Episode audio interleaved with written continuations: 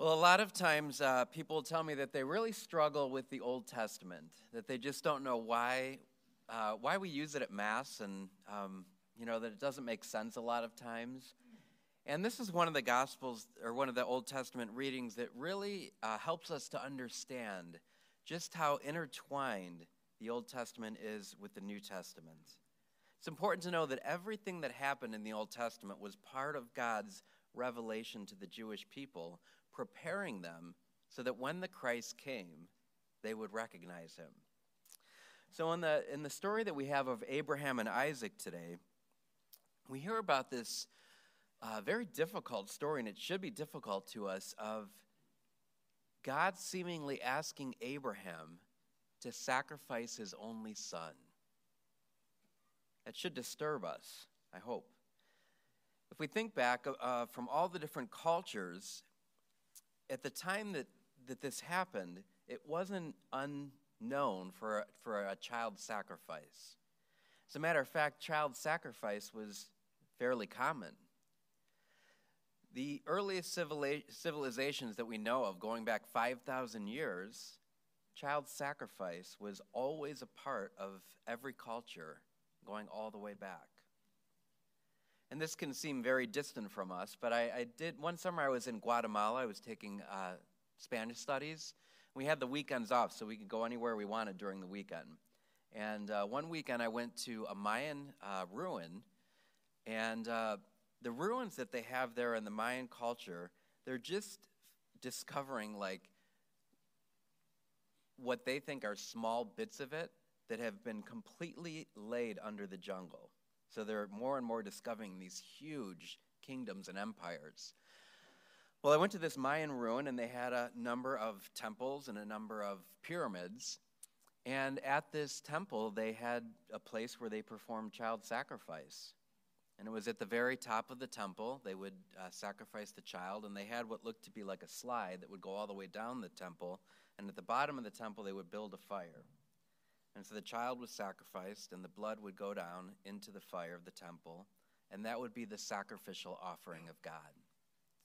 So I just want to place this story, this what happened with Abraham and Isaac, in that context, for us to realize that it wouldn't be uncommon for someone to think that they needed to offer their son to God or to the gods.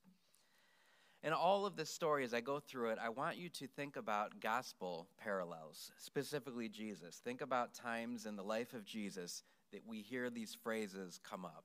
And so I'm going to go through the story and just kind of uh, tease that out for all of us.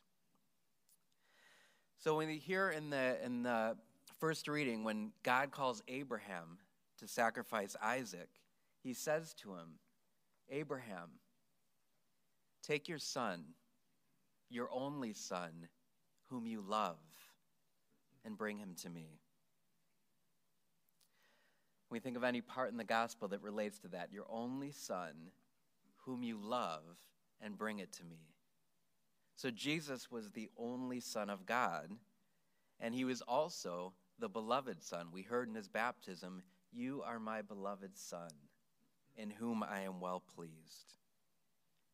Then he says, Take him to the heights, take him to the mountain.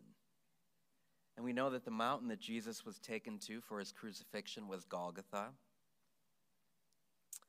We're preparing for Holy Week, so he says to uh, Abraham, he says, Saddle the donkeys, gather two men to, to get the donkeys.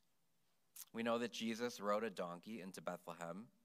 But before he did, he said, to two of his disciples, he said, I want two of you to go into the village and to find a donkey that will be waiting for me.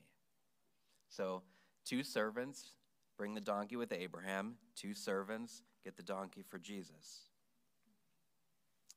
We hear the command from Abraham to take the wood and to lay it on his son, to allow his son to carry the wood up the mountain.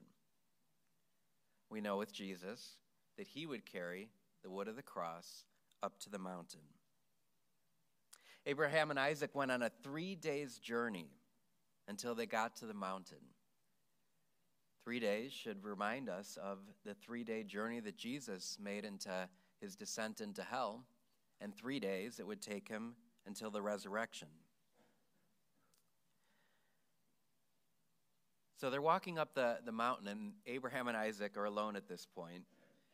And Isaac has the wood that he's carrying on his back. And he looks at his father and he says, like he's starting to think, like, we're going up there to make the sacrifice. I got the wood. We have everything that we need. That we need. Where's the lamb? So he says, Dad, um, we're missing something here. Where's the lamb? And his father is kind of afraid to tell him um, that he's the lamb. And so they continue up to the mountain. And as they get to the top, Isaac begins to question.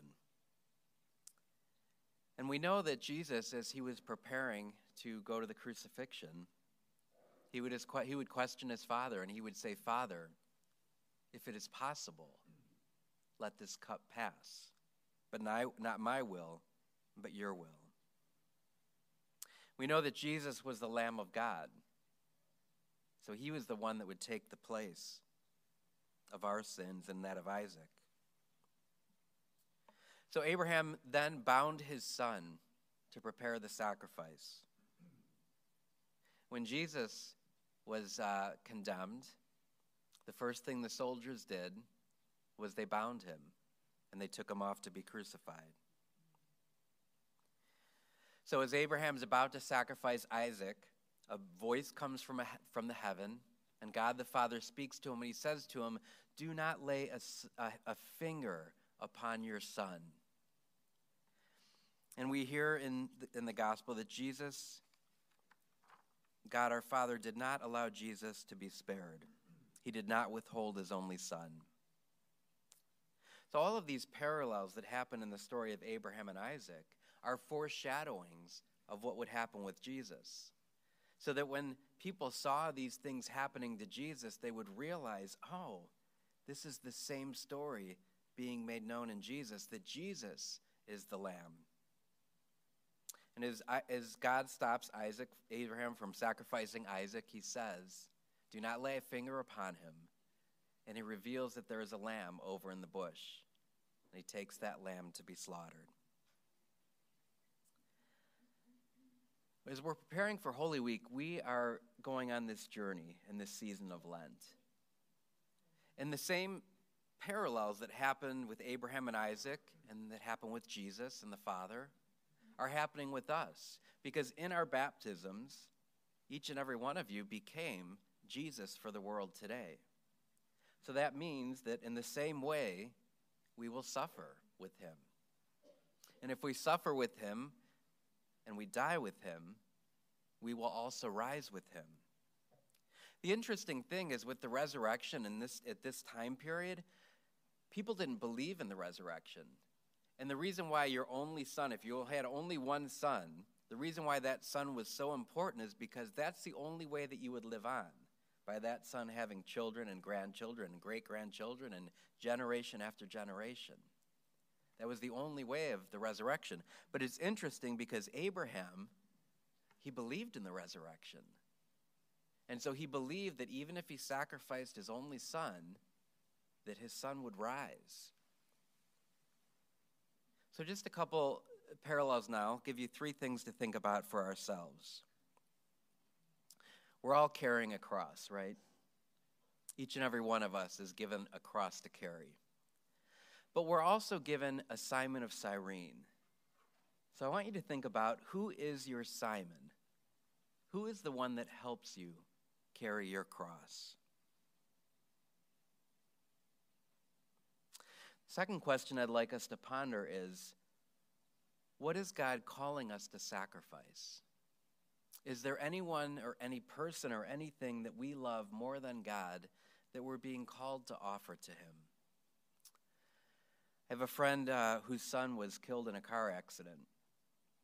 And when he died, she remembered being so distraught she didn't know what to do. And so she opened up her Bible, and the passage that she opened up to was Whoever loves son or daughter or mother or father more than me is not fit for the kingdom of God. And so she realized at that moment that she had to give her son to God and love God even above her only child.